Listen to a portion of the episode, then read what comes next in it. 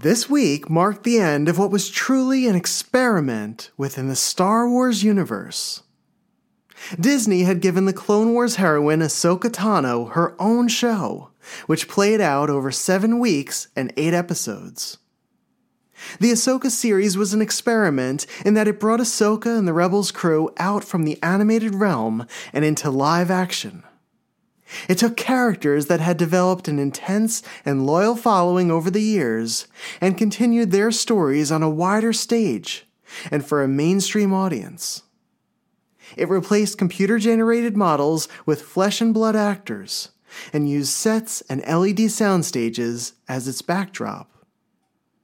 Many believe the characters of the Clone Wars and Rebels will play a major part in the future of Star Wars and with so much uncertainty around the direction of the franchise for the next few years, I think there was more riding on the success of the Ahsoka series than most fans and viewers realize. When it comes to the show, there are a lot of elements to digest, and a lot to process. Showrunner Dave Filoni introduced a number of new ideas about Star Wars, and he used the live action series to build upon the complex lore he first established in the animated shows.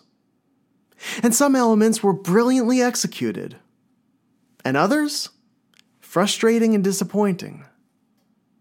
Now that we have all the episodes in front of us, I'm excited to watch the series in its entirety, and without having to wait a week for the next chapter. I'm curious to know whether revisiting the show will provide me with a deeper appreciation for it, or if certain characters and plot points will falter under further examination. Still, one of the best parts about watching a Star Wars series is the conversations around the content. And often, those passionate and dynamic discussions occur with our friends and fellow Star Wars obsessives. The night after the Ahsoka finale premiered, I sat down for a chat with five dear friends who love the character of Ahsoka Tano and the animated series to make sense of what we witnessed on the small screen this week. This is an in depth and insightful conversation about the Ahsoka Season 1 finale. This is another roundtable chat with the wonderful Ahsokaholics crew. And this is Star Wars Prototypes and Production.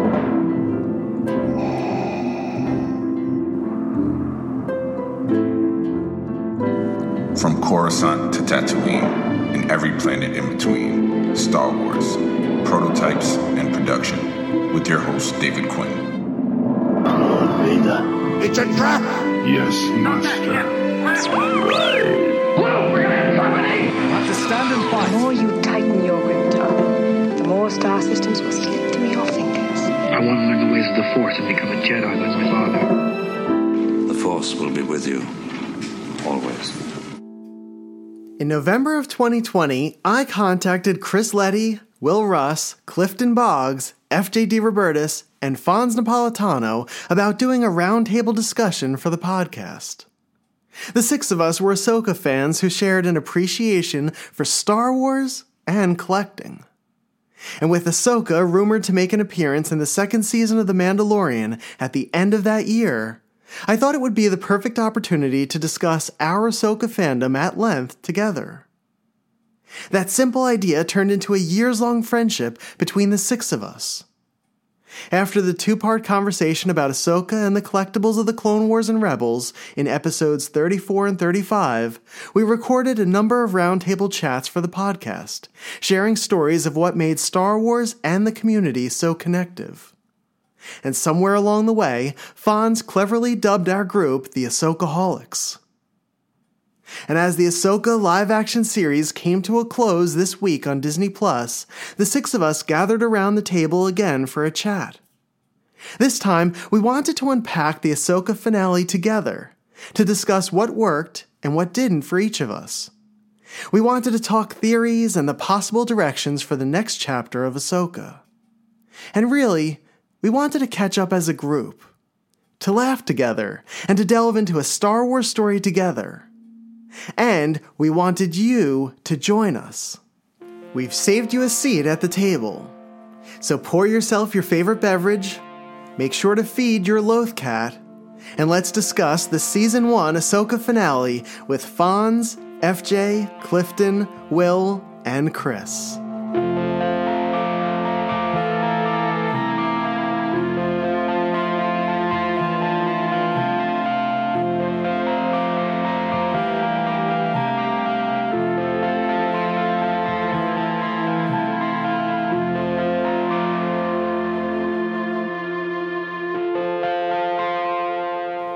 Gentlemen, it has been way too long. I'm so excited for this. I know we've been talking about this for a while and we're finally making it happen.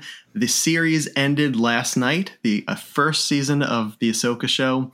And um, I think we have so much to talk about. So before we get into it, um, I, I, think we should just go around the round table and uh, I want you guys just to introduce yourself uh, and just to, uh, to tell us your favorite character from the Ahsoka series after watching these eight episodes. So, Chris, we'll start with you. Sure. Chris Leddy uh, from Six Scale Scavengers podcast, as well as Collecting Tracks.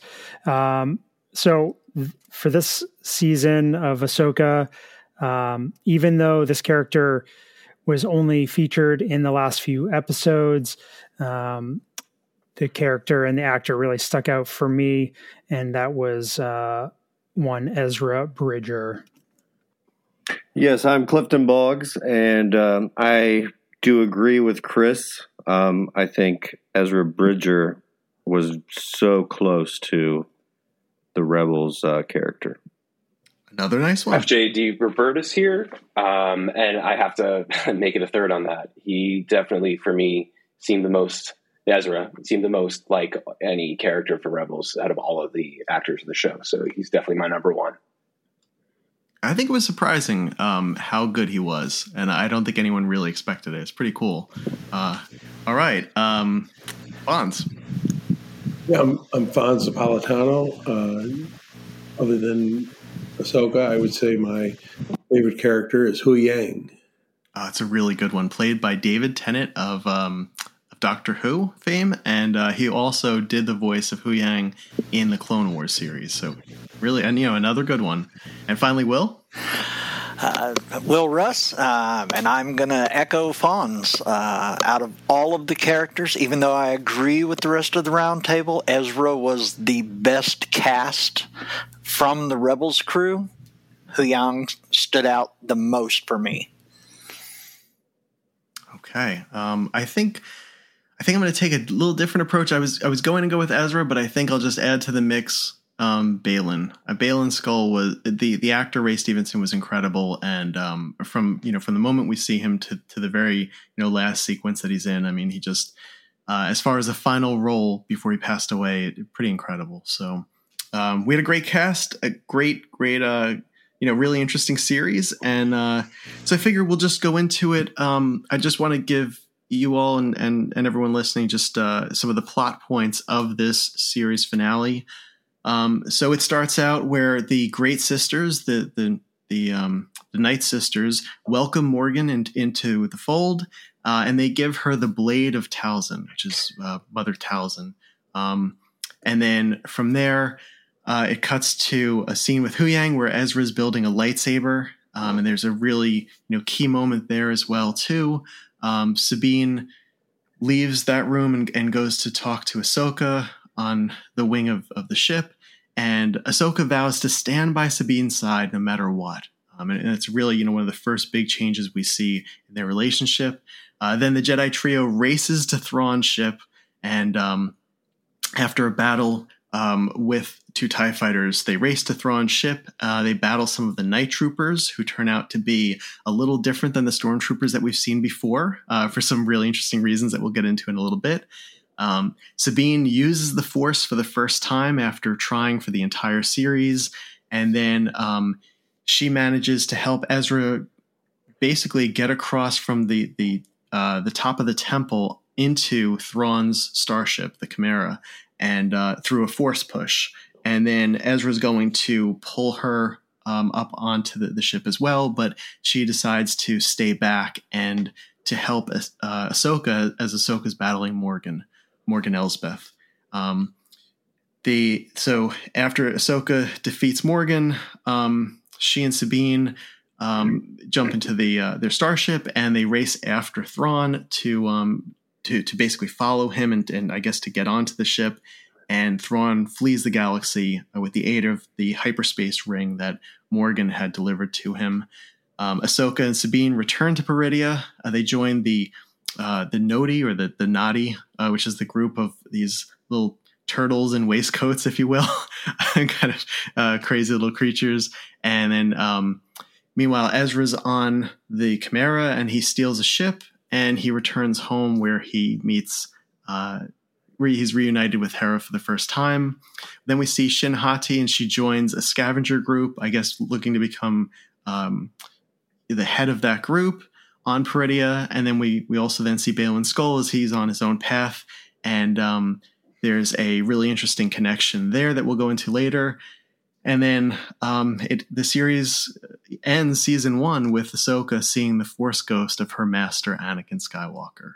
Um, so if if you guys uh, if you guys were to rate this, like Chris, if you were going to rate um, the the finale from a one to a ten, what would you give it? Uh, I it's been close to my rating for the whole season. Um, but I'm I'm hovering right around an 8.5 out of 10. I think that's fair. I think there's been a lot in there that's that's given us uh, some excitement. So an 8.5 is not bad, especially for Filoni's first time. Um, how about you, Clifton? Um, I'm a little lower. I'm around about a seven, seven two ish. Um, I don't know. Just I thought it was going to go somewhere way different. I did too. But, it is what it is. Yeah, yeah, and and this is only season one, so you never know. Um, FJ, are you uh, are you higher or lower than Chris and Clifton? Uh, I'm kind of like in the middle of that. So I originally was kind of like an 8.5, and then I think after the finale, um, I'm down to like an eight. So the finale was a step down for you. A little bit, yeah. Okay. Uh, is there any any reason in particular? I think it's just it just felt kind of like rushed, and I'm not saying I disliked it because of course I still loved it, but I think it just felt like there was just so much going on, and it, and they were just I left with like more questions than answers, and um, and I think that's kind of just where I'm at. Okay, FJ, I'm going to ask this to you and to the rest of the group as well too. Um, we sort of saw the same thing with the Mandalorian season three. You know, where a, a, one of the biggest complaints about the series was that it was so back ended. Um, is that something that you are? Are we seeing that with the the larger um, live action Star Wars series? Uh, I think what needs to happen is they they need to have like seasons with more episodes. I think like having this like eight episode standard is I think if they stretched it out over 12 or more episodes, we would have really been able to like get a little bit more development of the story and not feel so rushed with stuff. So that's where I kind of see it. I feel like I wish there was more. Um, I wish we kept going a little bit. I guess I would be around a seven as well. And I think because, and I agree with FJ, there was so much going on and at the end of the episode, we were probably left with more questions than answers. But I also think, I think initially it was said that you know you could watch Ahsoka without watching Clone Wars or Rebels, and I completely disagree, based on you know a lot of stuff uh, that we saw. I think you definitely needed in order to really appreciate it, and I, I think I think you know, it was for a certain set of fans, and I enjoyed it and I liked it.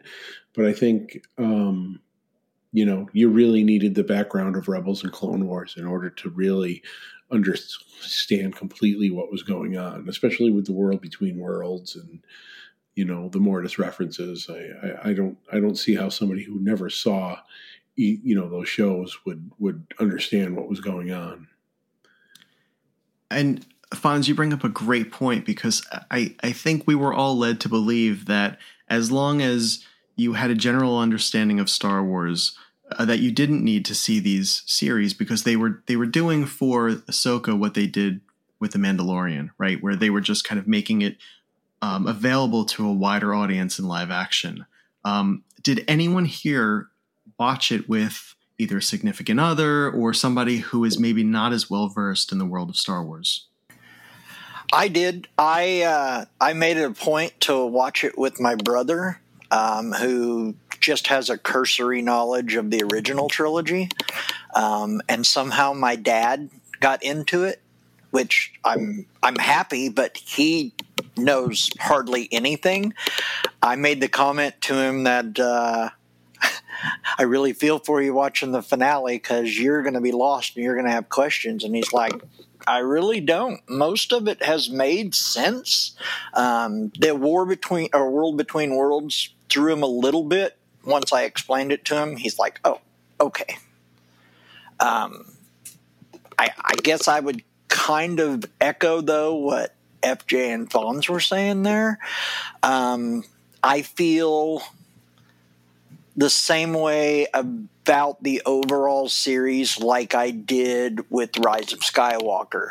Too much going on compressed into too finite of a eight episode deal. I would have been much happier with an Andor type. Here's 12 episodes. We're going to take a break and then we're going to come back and we're going to give you another 12 to bookend that. And in that time period, you know, with Andor, they told us you're going to get this beginning part of the story, and then we're going to come back and we're going to bridge you right up to Rogue One. I was hoping for, especially hindsight 2020, we would have gotten more Ray Stevenson. We could have explored Baylan. Um, I will say I, I have high aspirations that they get a voice actor and come in and do a Tales of the Jedi around Baylan because I feel that that storyline was so strong, so uh, the, the conviction in his portrayal, it just left me wanting more. And the way that they did it, they saved it for the last three minutes of the show, gave him a minute. And for those of us that have watched Clone Wars and have watched Rebels, it that was an that was an oh crap moment for for those of us who followed the, the lore. Overall, I give it a solid eight. And I say that because there were certain episodes that I would be a five or six, and then there were two episodes that were nine, nine point five. So it was kind of hit or miss for me overall as a series, although I did love the series. Okay, so it, it sounds like it wasn't um, a slam dunk by any means for any of us. Um, yeah, I'm, I'm sort of in, in, the same place where you guys are. Um, I think think I might actually be lower than most. I'm sort of probably around like a 6.5 or a 7, um, just because I, I think they could have gone to different places. Um, and some of it for me was a disappointment. And Will, like you just said, others were, were really beautiful. Um, you guys had mentioned too that some of the characters were uh, were not as developed, or some of the story points were not as developed. So going into the the finale, um, let's see, uh, Fonz, do you do you feel that Morgan was developed enough as a character? Did you did you like her as a villain? Um, you know, she had worked in um, the the first appearance of Ahsoka in season two of The Mandalorian. Did she work as well, or did she did she work as a villain in this series? I don't know. She never really seemed threatening to me. Um, she seemed to be, you know, kind of whatever Thrawn says, that's what I do. She, you know, she got bossed around by her, or she seemed to get bossed around by him. I, I never saw her as, as, as, you know, a uh, someone that you had to worry about. Um, she didn't seem very threatening. You know, yeah, she was a night sister, but I didn't find her to be, based on the way that her character was developed, I didn't find her to be threatening. Um, she didn't seem to be much of a an adversary for Ahsoka. At least I didn't think so. No, and it seemed like you know they introduced the the blade of Talzin, which was you know from a story point was was pretty interesting because it, it's a callback to Mother Talzin from the Clone Wars, and it just sounded like this was going to be not only you know a really uh, interesting matchup, but that it was going to go much longer um, beyond season one. Um, FJ, if you had a character like this, is there anything that you would have done differently with Morgan? I think make her more menacing, um, and then you know just having her all of a sudden become like a night sister. Just I don't know. It wasn't very much of a transition. It was just um, a little quick. And then I don't think that she seemed much different when she became the night sister. Just her voice was a little bit different. So I would have liked to have seen uh, that transition be stronger, where she became more menacing and more evil. I didn't. It just she just seemed like she had dark eyes to me when she changed it over to that. Sure, and her face got a little dirtier. That was it. Yeah, exactly. So, Clifton, speaking of the Night Sisters, what did you think of their introduction into live action, especially, you know, again, as you being a Clone Wars fan? I thought it was one of the many weaknesses of the series. They were not um, they weren't creepy, scary. You know, they didn't really feel that witchy to me compared to if you would go back to the Clone Wars.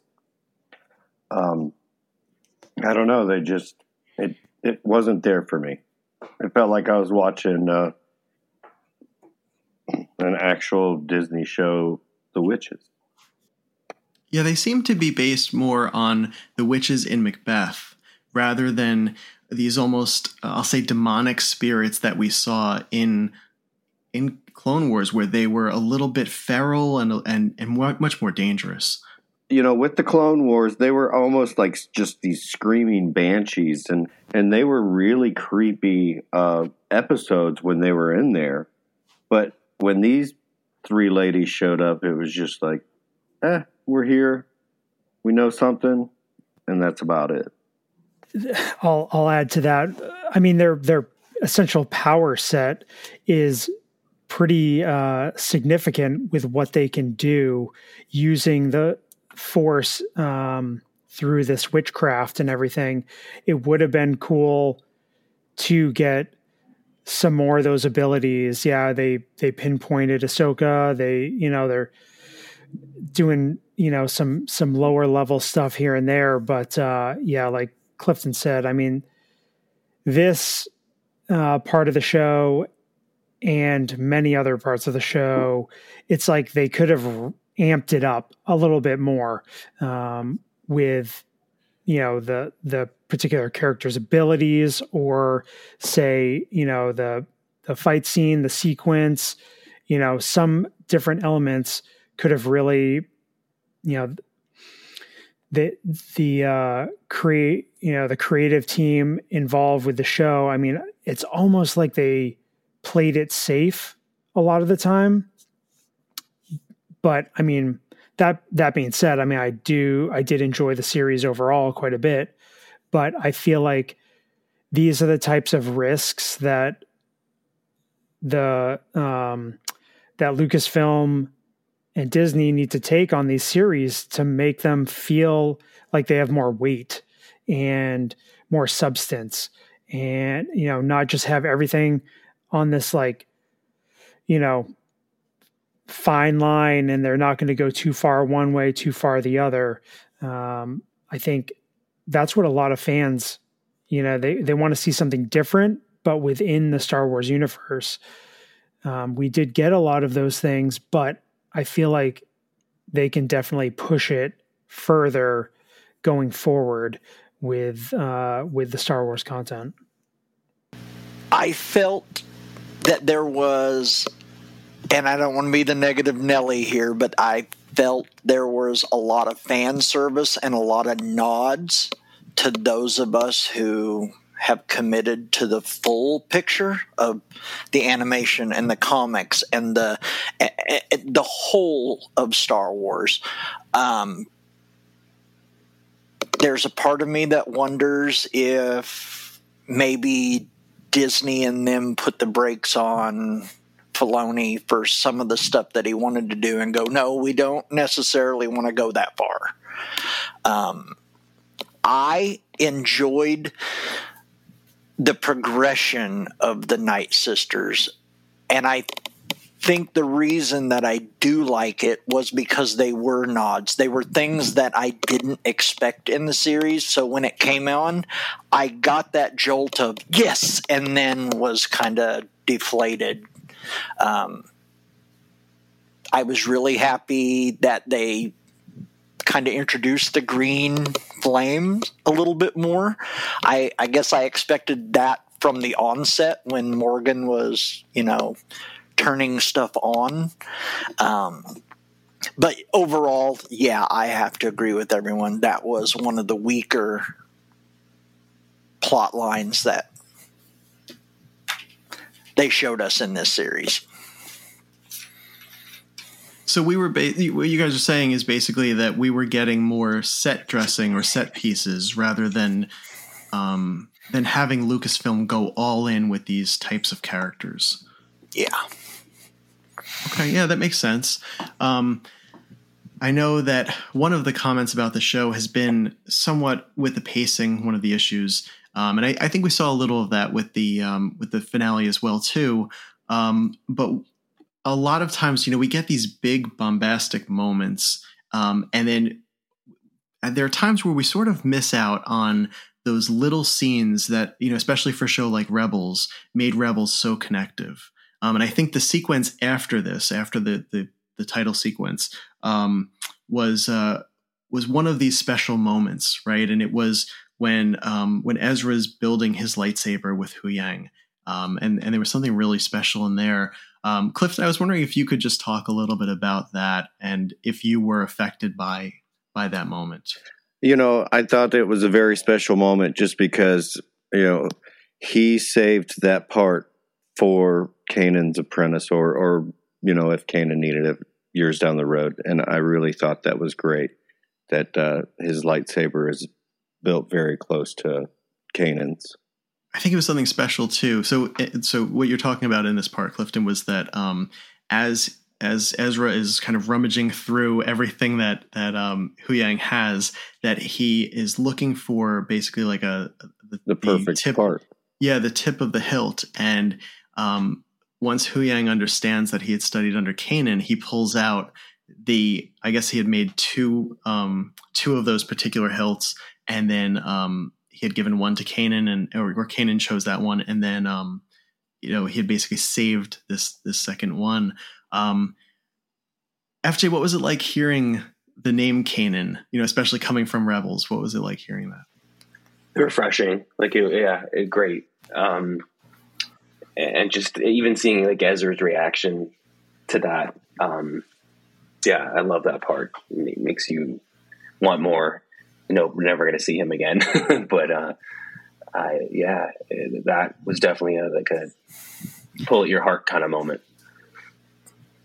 I would have liked to have seen more of a conversation between Huyang and Ezra. I didn't need Sabine to be there for that. It felt pulled out that she's just sitting by the wall and oh it's Kanan and then walks off. well, I think they did that because they wanted to show uh, the the difference, you know, in the relationship between Ezra and Kanan and Sabine and Ahsoka and how low Sabine feels at this moment, you know, and, and how far Ezra has risen um, as a Jedi, right, under the tutelage of of Kanan, who didn't even know if he could actually train somebody. Um, Fonz, do you feel like so this particular scene? Do you feel like it um, it helped the finale, you know, and, and helped the momentum of the finale, or do you feel like it slowed it down for you? Well, I, th- I think it was good that Kanan finally got some recognition in the show. I mean, they I think they mentioned him briefly in one of the other episodes, and of course you saw Jacen and you, you know Hera. Um, but I think that Kanan finally got some. Uh, it, it, it, it established how important Kanan was to Ezra and how, you know, potentially Ezra is still affected by his master or the you know the the, the how he's uh, influenced by the relationship that they had. Okay, yeah, it's a pretty easy way to highlight Kanan without giving this exposition dump, you know, or just like this bringing out an right. easel and, and, explaining exactly, you know, Kanan's uh, who Kanan was and why. So yeah, yeah, uh, we didn't we didn't need everything, but we needed to know why he was important, or you know. Yeah, well said. If I'm not mistaken, was that the first time that Ezra touched a lightsaber? I believe it was in the series. yes. Okay, so, and I I think it was supposed to be powerful just because you know he was building it for uh, for him and for Kanan, but uh, it didn't need to be there. You're saying you didn't think the sequence needed to be in the finale?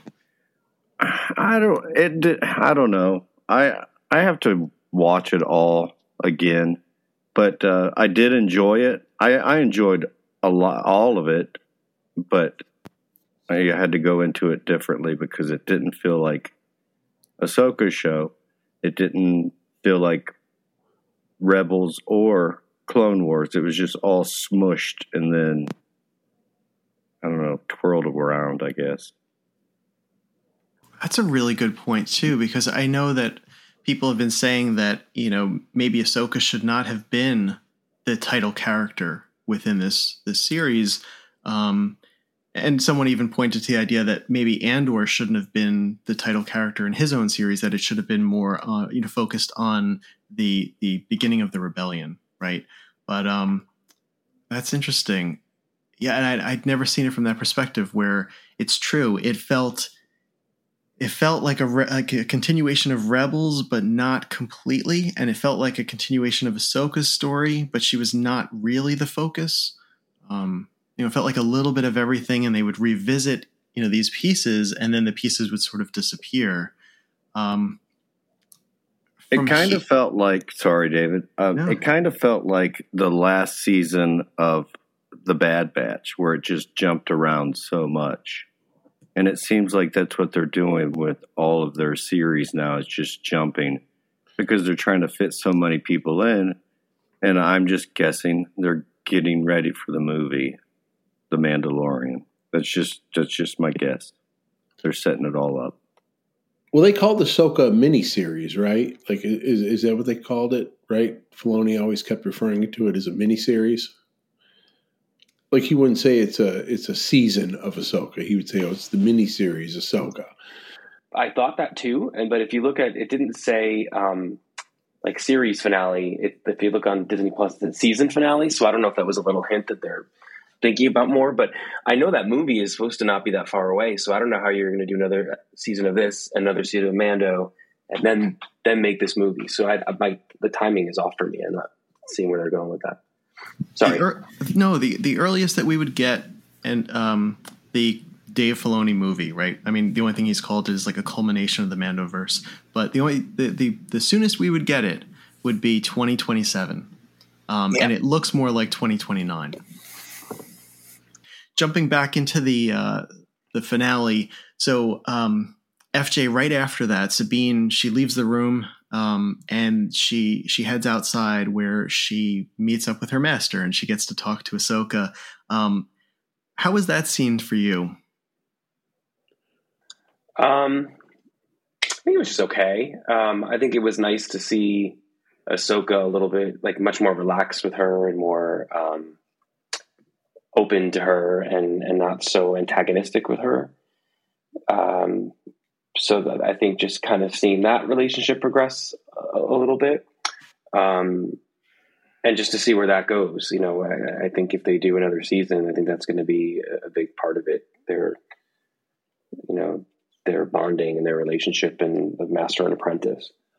After you mentioned, and I think this is a, a key point too, that the relationship between Sabine and Ahsoka has been really icy, um, almost to the point where I think people were worried that people felt that it, it wasn't um, strong enough as far as the, either the acting or that there were just too many pauses between their sentences. Um, do you feel like we just we got too much of that um, throughout the series, or do you feel like it it sort of in this finale kind of it earned the the, the chance for reconciliation like it did? Um, I think it earned it. I just I I found myself actually in the beginning of the series getting a little. I don't know. I it just the Ahsoka that I knew, I didn't feel like she would be like that to Sabine. You know, she was always much more lighthearted, and I, I mean, granted, she's probably been through a lot um, since then, but um, it did. I guess with her, everything she went through with Anakin in that episode was it episode five um, or six? Uh, I think that changed her perspective. Obviously, whether she's you know Ahsoka the White now, but I think reconciling with Anakin in that episode changed her perspective with Sabine and understanding that she made decisions. Uh, Ahsoka made decisions in her past, like leaving the Jedi Order, so she can now maybe like understand a little bit about why Sabine made the choice that she made and not be as angry with her. So I think that was a good, you know, transition into that. It worked for me. Do you as a viewer and as a fan do you personally wish it came earlier or, or are you happy with the arc the way it is within the season? Um, i kind of wish it came earlier i think because like i said it just kept pulling me away from the ahsoka that i knew a little bit um, the way she was with towards sabine. So i think i wish it came a little bit earlier. Yeah, i got you. Me too. Um, chris i know that you had you had gotten to see uh, episode five in theaters, um, which we're we're all jealous. That's that's pretty awesome.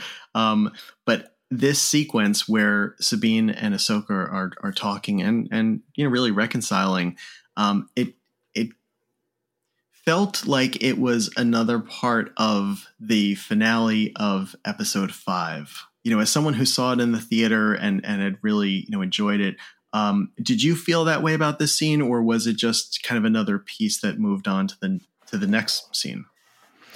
No, I, I think it was an important uh, interaction between the two characters, and Ahsoka having gone through everything with Anakin in the world between worlds and what he was trying to, um, you know, essentially break her in, you know, get it out of her the the fear and and you know everything that she was holding um tight to her chest you know internally and and struggling with her relationship and um mentoring of Sabine. Once all that stuff cleared um I think it it just you know, opened up Ahsoka's eyes and and we obviously see her demeanor and and everything, the way she's thinking, the way she's interacting, the way she's talking.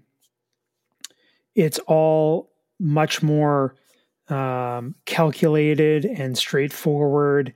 And when she's talking with Sabine in this moment, she's showing her that you know she's here for her and she's not going to be holding back because of unknowns and fears and things in the past. She's she's going to you know be that master that Sabine needs. Um, whether or not you know for for me it worked in the moment. I think the progression over the season had its misses um, and and hits um, story wise. Uh, I think, you know, like Will saying, you know, he wished it was a longer season, you know, everybody else, you know, feeling similarly like you could have gotten to that point earlier and then the two of them could have been in this place together for maybe the course of a, a few episodes instead of just getting it you know, basically in this one. Um, you know, I think, you know, that's that's sometimes the unfortunate part to these the way these stories are told. Um, some stuff seems too drawn out. Some stuff s- seems too quick, and uh, it's it's taking a while for Star Wars, you know, Lucasfilm to get these formulas right to make some of these series um, work maybe a little bit better for um, you know majority of fans. See, I may be the naysayer here, but from episode one until about the last 20 minutes of the season finale, Sabine never did it for me. All of a lot of the other character, I mean, I understood where they were going with Ahsoka. There was a progression. She had to meet Anakin in the world between worlds for her to get the monkey off of her back. I got that, and we saw that. I mean, there was a physical change to her as we came out of episode five into episode six throughout the remainder. Um, the only time that I actually really cared about Sabine was her fighting skills. Other than that, it just it pulled me out of the thought process that I went into Ahsoka with. It was billed as season five of Rebels, and let's get some closure to some of this. And I, I was I, I was frustrated with uh, Natasha's portrayal. It didn't seem Sabine, and I and I only say that because I binged watched four seasons of Rebels again as a refresher right before this started, and I just never got that connection with the Rebels character versus the live action. Um, and I say that loosely because it wasn't just that. I thought there were some missteps um, on Filoni's part. Zeb should have been there, uh, even if it was just. I mean, if you're going to say it's Rebels season five, we need to hear what's going on with those characters. They showed us Zeb in Mando, and then all they said is, well, he's off recruiting, so we don't need to worry about him. Um, I thought Chopper was very underused until the very end. So I mean that that is my biggest gripe, and and and it, it's a personal thing because it was my head canon. That's what I had already expected to see, and I didn't get that. Fonz, I know you're not the biggest fan of Kanan, uh, but I don't know where you stand on Sabine. Um, when when Sabine finally is able to use the Force and she summons the lightsaber to her when she defeats the um, the, the night trooper zombie, um, did that work for you? Did did you buy into the fact that she was able to use the Force by that point? Yeah, that was fine. I, I didn't think, you know, eventually she was going to be able to use the Force. Um, you know, Ahsoka, at least previously, had felt that she was worthy of being an apprentice. So obviously she had some skill. So yeah, I mean, I, I, and and she continued to try to use it throughout this this season, and you know, it finally worked, and I was okay with that. Okay. Um, did did any of you have an issue with it, or was it? Um, did you feel like it was a, a, a an earned part of the story? I was kind of against it up to the whole like, up till this episode. It Was one thing that I thought kind of worked for me. Um, I did not want her to have force abilities, and I I just thought you know that that's the kind of the cool thing about Jedi, right? Is that you're sort of born um, into that. Um, but then just I don't know how they did it. it. It worked for me. Like the lightsaber grab worked for me. I did think though her her throwing Ezra like to the ship was a little extreme because she just started using her force abilities and all of a sudden she's able to do this like amazing power. So it, it like half worked for me and half didn't. That makes sense. Yeah, that that's one of the questions I actually wanted to ask all of you. Um, I think you know we we saw Kanan and Ezra do the force pushing bit in Rebels, and we saw it also with um, with Ezra and Maul Um, and it seemed to work in there. Did it actually, was it, and this is another question of was it earned, but was, the FJ, I agree with you. I think, I think it went a little fast, you know, as far as uh, from her not being able to use the force at all to then going, okay, now I'm going to force push you across. But, uh, but what did you guys think? Well, she used the force. I, I don't think that she, I, I I don't think that that was her first uh, demonstration of using the force. I mean, she heard Ahsoka call to her.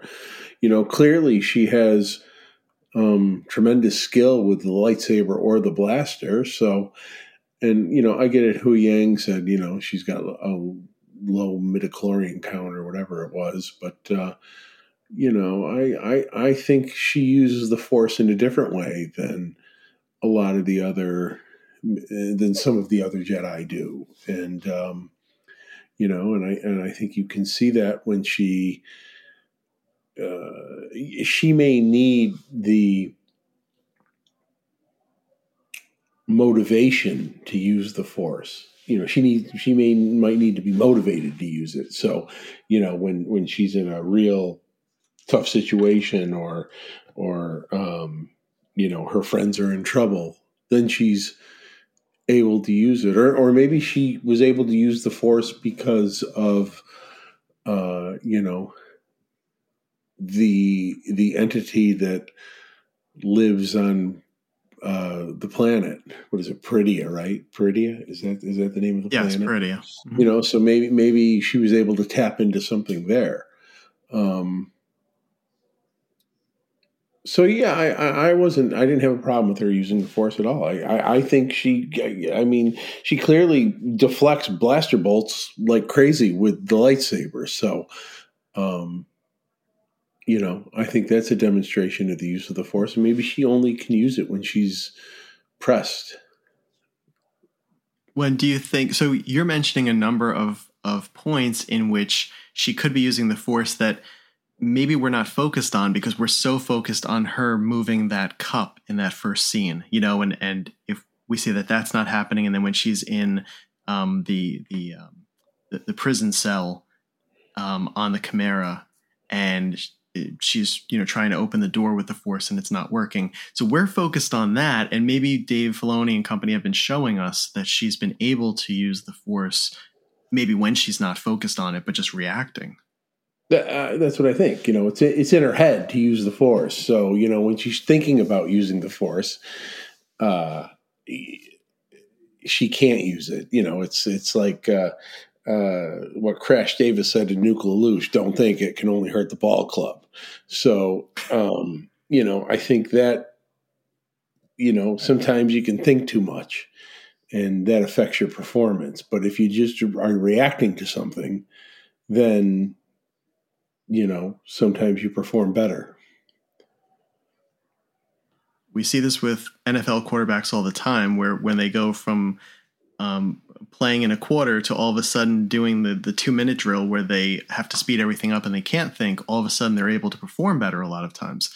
Um, so you know, did did we see that? Was it a, a thing of she just knew that she had to get Ezra up and onto that ship, and wasn't concerned with, with if she could do it, but just figured I have to do it. I, I think that's how I took it, at least. You know that she's not a uh, she. You know, if she thinks about it, she can't use the force. But if she just reacts to something, and she's in the moment, and she knows she needs to do something, then it it just comes to her because she knows she needs it. Okay, I can see that. I think you changed my mind on that. I mean, I I I believed it. I just felt like the jump from grabbing a lightsaber, you know, reaching through the force and grabbing a lightsaber to force pushing uh, a human being, a grown adult, uh, across was was a, a, very fast jump. It happened within like a, a minute and thirty seconds. But yeah, okay. Well, you know, let's talk about Rey. sure, absolutely. We've seen it with Rey. We've seen even a little bit with yeah, different characters in the Star Wars universe recently. Um, Clifton, I have a very serious question for you. So, on, on a very serious note, right now, if we can all just kind of bring it in for a second, um, zombies in Star Wars? How does that work? Well, we'll go back to the Night Sisters. Do you remember when uh, they brought out all the all the dead to battle a bunch of Jedi, right? And I, I think Grievous Wars? Grievous was there as well. Grievous was there. I can't. It's been so long since I've watched it, so I can't remember who all was there. But uh, so you know, when I saw these, are these remnant, real remnant stormtroopers? Because they're, I don't know. They're when I when I first saw them, I was like, "Oh, these are all dead people."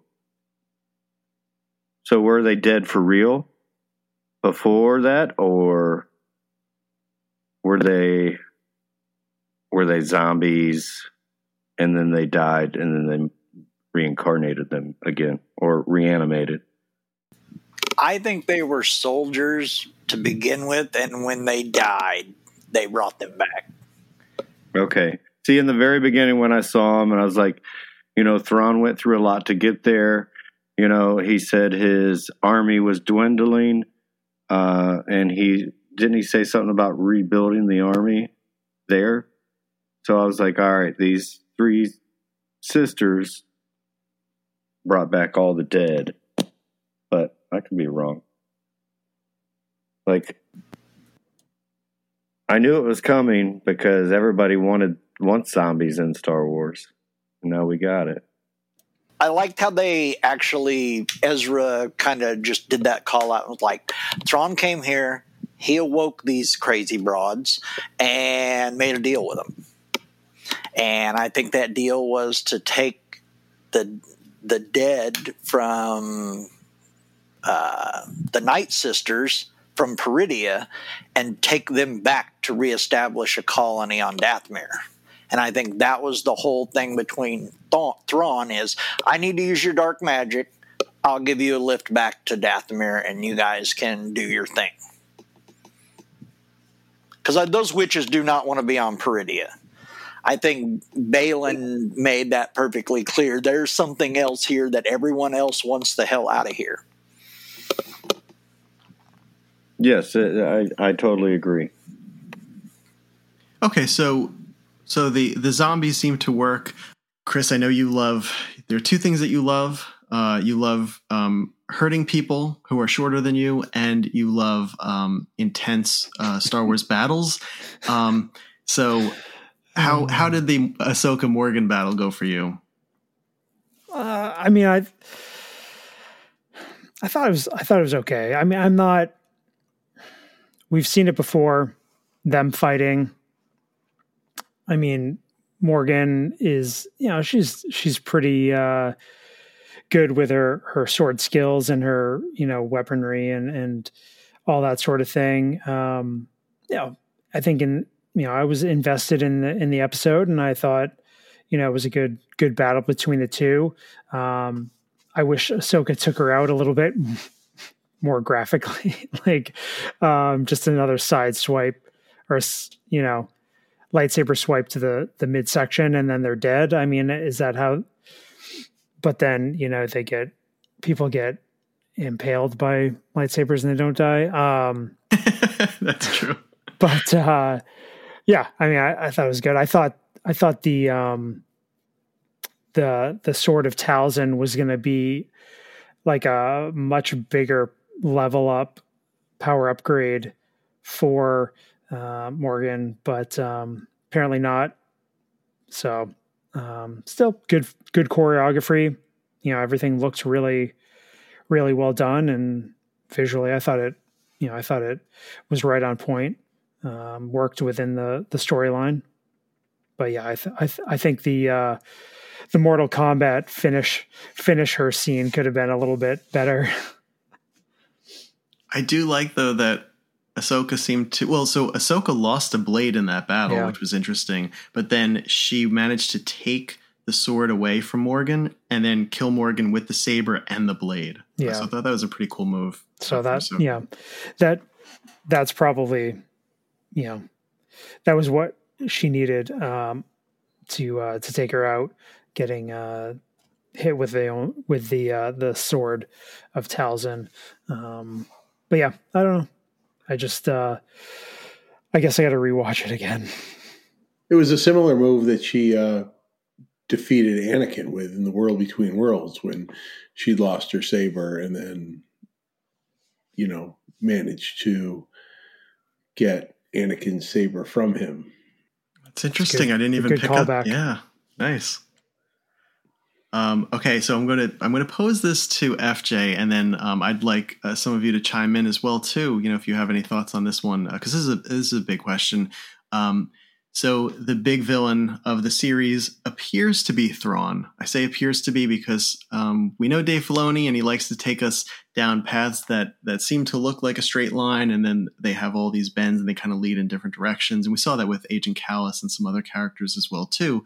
Um, but so FJ, what was how did you feel about Thrawn um, as as being the villain? Do you feel like he matched what you saw in Rebels? And if you read, you know, some of the uh, the Timothy Zahn novels or even Heir to the Empire, did he did he feel like Thrawn to you? Um, and if so, like, were there any traits that really stuck out to you, or anything that you you didn't like with him? I I think the the voice, the acting, um, he was great, and he felt like the cartoon to me. Um, I don't, at least as of now, I, am that can change as because I think this was just, was just his setup and reentry. But as of now, I didn't feel like he was as menacing and as stress inducing as the the Thrawn of the original novels or even the Thrawn in the um, in Rebels. Like to me, I think like Baylan was more terrifying and menacing and intriguing. Um, that's why I was a little disappointed he wasn't as as really in the finale. Um, I think, and now with him being gone, I don't know what what's going to happen there in real life. But um, yeah, I'm not I'm not saying I was disappointed in Thrawn, and I, I, I think there's way more to come that once he's back in the regular galaxy. But um, he, it's I'm kind of in the middle with him. I, I think he looked great. He sounded great. Um, eh, but I, I just wanted him to be a little more cunning and more sinister. Um, yeah. I don't know if that's really a, a direct answer. But. No, that that's a that's a really. I think you make two really good points. Um, that maybe we don't get to see enough of Thrawn. Um, I, I, think in some ways we almost have to look at this first season of Ahsoka as almost season zero of a larger story, just to get everybody kind of up to yeah, up to date. Yeah, and then but I think you also make a really good point too that in especially in in losing Baylan in the in the finale for the most part, you know, where he didn't appear until the very last scene. Um, I, I, think we lost something really key to the story. I think we were we were on this path with Baylan and Shin, and then you know they were they were the ones that really started the season for us, and then they just disappeared. Well, that's why I wonder if if there will be a season two, and if that like I almost see it as we just got set up with two different stories, and Thrawn is on his way back to the galaxy, and maybe that will start the sort of like pseudo heir to the Empire story, and Ahsoka, Sabine, Baylan, Shin are all going to be in this new galaxy now, exploring like you know the Mortis arc and um, and not really being part of the other story because there was something Ahsoka said at the end. She said to Sabine, "It's time to move on," and I know she meant like it's you know the little snail people and they're all moving on, but I I saw a deeper meaning to that. Like it's time to move on from that, and now we're moving on to this maybe we'll see more of Baylan, although he'll have to be recast, I guess, obviously. But um, which is such a shame because Ray is amazing, was amazing. But um, yeah, I, that's how I kind of maybe see it going in two very different directions. I can I can see Ahsoka season two. It it's all on like it's her storyline and Sabine's, and maybe not bouncing back and forth you know, to the other galaxy, um, you know, to see what Hera and, and Ezra and stuff are up to. I could see it maybe more focusing on that trajectory, you know, their characters, and then potentially um, Ezra and Hera and Zeb and stuff are involved with maybe another project or with the Mando, you know, maybe there's more interaction there. And, uh, you know, then those different storylines are what's going to culminate in, um, in the the big movie or whatever they're leading up to. I think Ahsoka the, the the season was a bridge. It was a bridge to, you know, two two different storylines, like we're saying. And I, I don't think they're going to call another. I don't think it's going to be Ahsoka episode two. It might be called something completely different. There might be two seasons of completely different things. But I think you have, um, I think this set up two very different storylines, as we said. You have the the the the, the mystical storyline with the Force, with with Sabine and and and Ahsoka and Baylan and the Mortis arc or whatever, and then you have you know the more conventional warfare that's going to take place in the galaxy that you know Thrawn just came back to, where you know Luke and Grogu and the Mandalorian are, and Boba Fett, and um, so I I think that makes it exciting because I think there's a lot that still has to happen before you get to Thrawn invading the galaxy. Because obviously, whatever he's got in those containers, you know, he's got to go to Dathomir to do something with them. So that's going to take a while. And then, you know, you still got Baylan who's still going to wake up whoever he's going to wake up. And, you know, they're going to try to get to, he's going to try to bring it to the, the, the main universe or the, the universe that we're used to. And that's going to take a while. So, I mean, I think you have, and then you've got to do the battle with Thrawn, and you've got to do the battle with, you know, whoever Baylan, you know, let's just say it, it's Abeloth.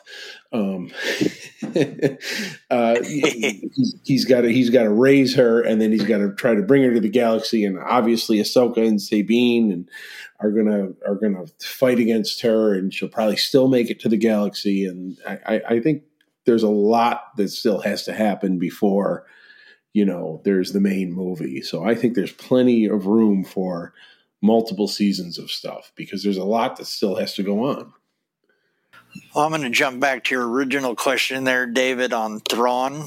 Thrawn worked for me overall. I will say, as somebody who read Heir to the Empire in 91 and then a year later listened to Marc Thompson read it, those were two very different Thrawns to me. The, hearing the voice, seeing the action, kind of downplayed some of the cunning that you felt from Thrawn while you were reading Thrawn. Jump to when he was in Rebels. He seemed more involved he wasn't afraid to go out on the battlefield and lead. It wasn't just, I'm going to watch this from a screen and let everyone else do it. However, I will say that phone call to Ahsoka at the end was classic Thrawn. You think you won, but I actually won, and you don't have a shot. See ya. Boom, gone. and she basically said, I've never met you, and or he he said to her, "I've never met you in person. Yep. But I know exactly how you think because I know your master inside and out." Okay, so as we wrap this up, um, I, I think I'd like to hear from each of you just to see where you think the Ahsoka series is going to go. Um, Fonz, I, I know you know you laid it out um, pretty nicely so far, and I think I think it's a very interesting take um, that you think a lot of the action for this, if they go into another season, would be uh, more focused on Peridea. Um, and I, I, I, think in some way that that's kind of necessary. I think they need to to pick one spot and then just really focus and build the, the characters and develop them that way. But um, I can see it going back and forth as well too. So again, I'm going to leave it up to you guys. What do you think? I agree with Fonz. I don't. I think that I don't think we're going to necessarily see Baby Ahsoka or Sabine even in the Filoni movie, even though that's his girl. but I, I, I, I could see us just, you know, exploring this new galaxy more, and that's going to be the direction it can go in. Um, so that's kind of where I think maybe it might happen. Did you say though that you didn't think we were going to see Sabine and Ahsoka in the Filoni movie? I, I think it's possibility. I don't know if they if this could be something completely new Star Wars they explore. Like you know, this is the galaxy. I mean, we only saw one planet on this galaxy, right? So um, maybe this will be a whole new direction that Star Wars can go in. Um, or maybe Ahsoka comes back and then there's new characters that they meet and then that takes it further. I don't know. There's a lot of ways it can go. I think um, if if we do ultimately focus more on Ahsoka's story in Ahsoka season two, uh, I think this whole um, Peridea uh, and what it means to the Force and uh, is it the birthplace of the Force? You know, what's we've got the the the Mortis, um, tri, you know, tri, uh, Tridium. You know, the the the father, the son, and the daughter in statue form. There, like, what is this all about? What is Baylan um, trying to unearth? Is it you know what Fonz spoke about Abeloth um, is, you know, his relationship with Shin going to get uh, revived? Is she going to end up joining Ahsoka and Sabine? Um, who knows? I just think they're going to delve really into the the the depths of the Force and find ways to unlock maybe some things within the Force that have never you know we've never seen in this era of Star Wars. You know, um, abilities that were in use, you know, twenty thousand years, you know, prior to. Um, I you know that's the type of stuff I want to see. Um, but who knows? Who knows where they'll go? Um, I guess I would say I think they're going to do classic Star Wars, and I think they're going to divide it up. Um, I would hope they didn't. Um, I would like a full on series about. Uh, me and Fonz have kind of talked off board, just me and him. Um, I think we're in the same boat. I think Peridea is a prison. Uh, I think that the Trinity, the the the Father, the Daughter, and the Son, kind of had to put Abeloth away. Um, I fear that unless that's done right, though, that's going to confuse the hell out of people. Um, people who didn't read legends and even understand who or what Abeloth is. So very, very quickly in like a sentence or two, what is Abeloth? Abeloth is the okay, the mother. I, I can just sum it up and say she's the mother. She has the power to destroy the three. They saw her as that much of a threat. They had to put her away. Well, Baylan talks about, you know, he wants to start from the beginning. So you've got to have a threat that can destroy the galaxy that, you know, we've all known for the last 40 years. So what can do that? I, I, would say, you know, Abeloth, and I only learned about Abeloth like a year and a half ago. I mean, I was online and they were like, oh, the, the most powerful, you know, evil force god that you don't know. And I was like, well, who's that? And so I read the story about Abeloth. I was like, oh, I don't even know who she is because I never read those books. I, I, I stopped reading after, you know, the Yuuzhan Vong. I think that's when I stopped reading the legend books. But, uh, um, I think it makes a lot of sense uh, that it's her only because you know there are there are there are references in Wikipedia about Abeloth and about Ashla and you know we as we know uh, the original name of Ahsoka was Ashla. Um, and I, I really tried to research and find out what Ashla had to do with Abeloth, but I I couldn't find much about that. Um, like I said, I didn't read the books, so um, I think uh, I think it makes sense because I think Anakin. I'm just going to give you my prediction. I, I, think Anakin is the father. I think uh, uh, he was the chosen one, and even because the, that's what happened in the Mortis arc, and maybe you know he said he didn't want to be the father, but well, when you die, you know, and the father has chosen you, you're probably going to be the father, and the fact that he was able to to um, go between being Darth Vader and being Anakin Skywalker so easily when he was dealing with Ahsoka, I think um, that shows that he has you know both sides of the force. That he's he's he's the one in the middle, um, and I think um, uh,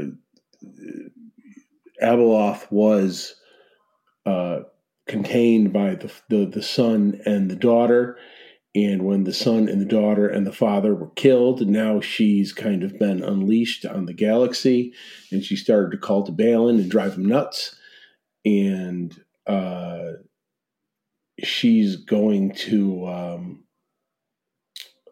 uh, she's going to be met by the, the the the father who's Anakin the the the, the daughter who's Ahsoka because Ahsoka, the, the the the father, the daughter, and the son were the only ones that could contain her. And they would they would trap her on different planets, and the planets would become, you know, completely dead of life. Which, if you look at Peridea, it was pretty dead of life. Um, so I think. You know, I think I think you're going to see Anakin. I don't know who the son's going to be. Maybe Baylan. Um, but I think you're going to see Anakin as the father and uh, uh, Ahsoka obviously as the daughter, and they're going to battle Abeloth and try to prevent her from coming to the galaxy. Agreed. It, it's interesting because um, at this point, I know Dave Filoni has said that uh, a film will come, but a film is going to come out of something, out of a, a moment. Um, I guess you can kind of you know make the parallel to uh, to the Avengers film with something like Thanos. Um, but there's going to, I think he was basically kind of teasing like there has to be something really momentous that shakes up everything in order to bring all of the heroes, say, of the Mandoverse together. Um, so something like that could be. Um, I think that's that's a uh, I think that's a really interesting one, and it, it could also be, you know, if Thrawn is not meant to be the big bad of the entire series, maybe then you know a character like Abeloth is. Um, and maybe that's what gets Thrawn to be more like he is in the in the novels, where he's he's kind of on his own path and he's he's working with the Empire and maybe for the Empire, but he's also doing his own thing. So um, this might kind of bring him more into the middle. Um, before we go, I just I think uh, everyone has has kind of said where they, they think it's going to go except for Clifton. So Clifton, what, what's your take on this? I feel it's a prison as well, and it's also a place to learn. Um, obviously, you know, you've got Ahsoka and you have uh, Sabine, and they're going to be able to learn how to work together because Ezra, he grew so much. How long were they there? Ten, 10 years? Thrawn and Ezra? Nine or yeah. 10, yeah. yeah. Nine or 10. So, you know, just depending on how long that they're going to be there, they're going to grow just because they have so much time to themselves. And uh, I, I, feel it, like uh, Will said, it, it is a prison, but uh, we're going to see a lot of growth in in uh, Sabine and, and Ahsoka.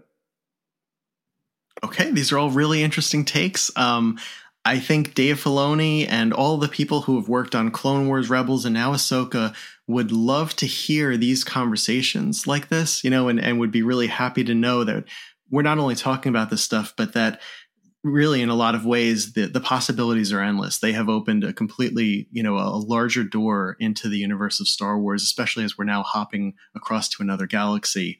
Um, okay, so to, to end very quickly, um, I want to ask each of you, and we'll start with Chris. Um, Chris, what is what is one word to describe how you felt after seeing Anakin on Peridea? Joyous. Clifton. I enjoyed it. FJ. A tear of uh, one word. I was going to say tear of happiness, but just happiness. Yeah. Okay, hey, that that works. And well, I think I think Tears of Happiness is good because I think you're right. It's sort of a, a bittersweet happiness, um, and, and just and something really emotional. Um, Fonz. I thought he was the father. Ah, okay, all right, father, father. That's a good one. And Will. Proud, proud of both Anakin and Hayden Christensen yeah, Hayden Christensen did a great job in this one. Um, it's so nice to see Anakin and and especially the Anakin that we knew from the Clone Wars. You know, where he had a really great relationship with with Ahsoka.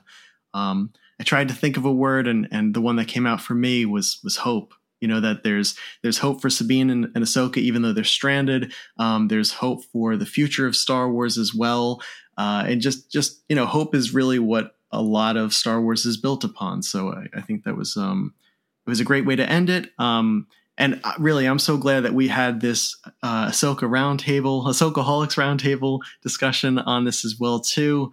Um, it's nice to hear all of your thoughts on this, and, and I look forward to uh, to future conversations with you guys as well. But um, I love you all. Uh, again, Chris Leddy, Clifton Boggs, FJ DeRobertis, Fonz Napolitano and Will Russ. Uh, you guys are, are awesome, and I, I, thank you for the years of friendship that we've had, and just the uh, the, the nonstop conversations that we've had about Ahsoka, about the you know the Ahsoka series, um, and about our love for for Star Wars collecting and and and our, our friendship. Right back at you. Thank Thanks, you very David. much, David. Likewise, David. Love you guys. Love you too.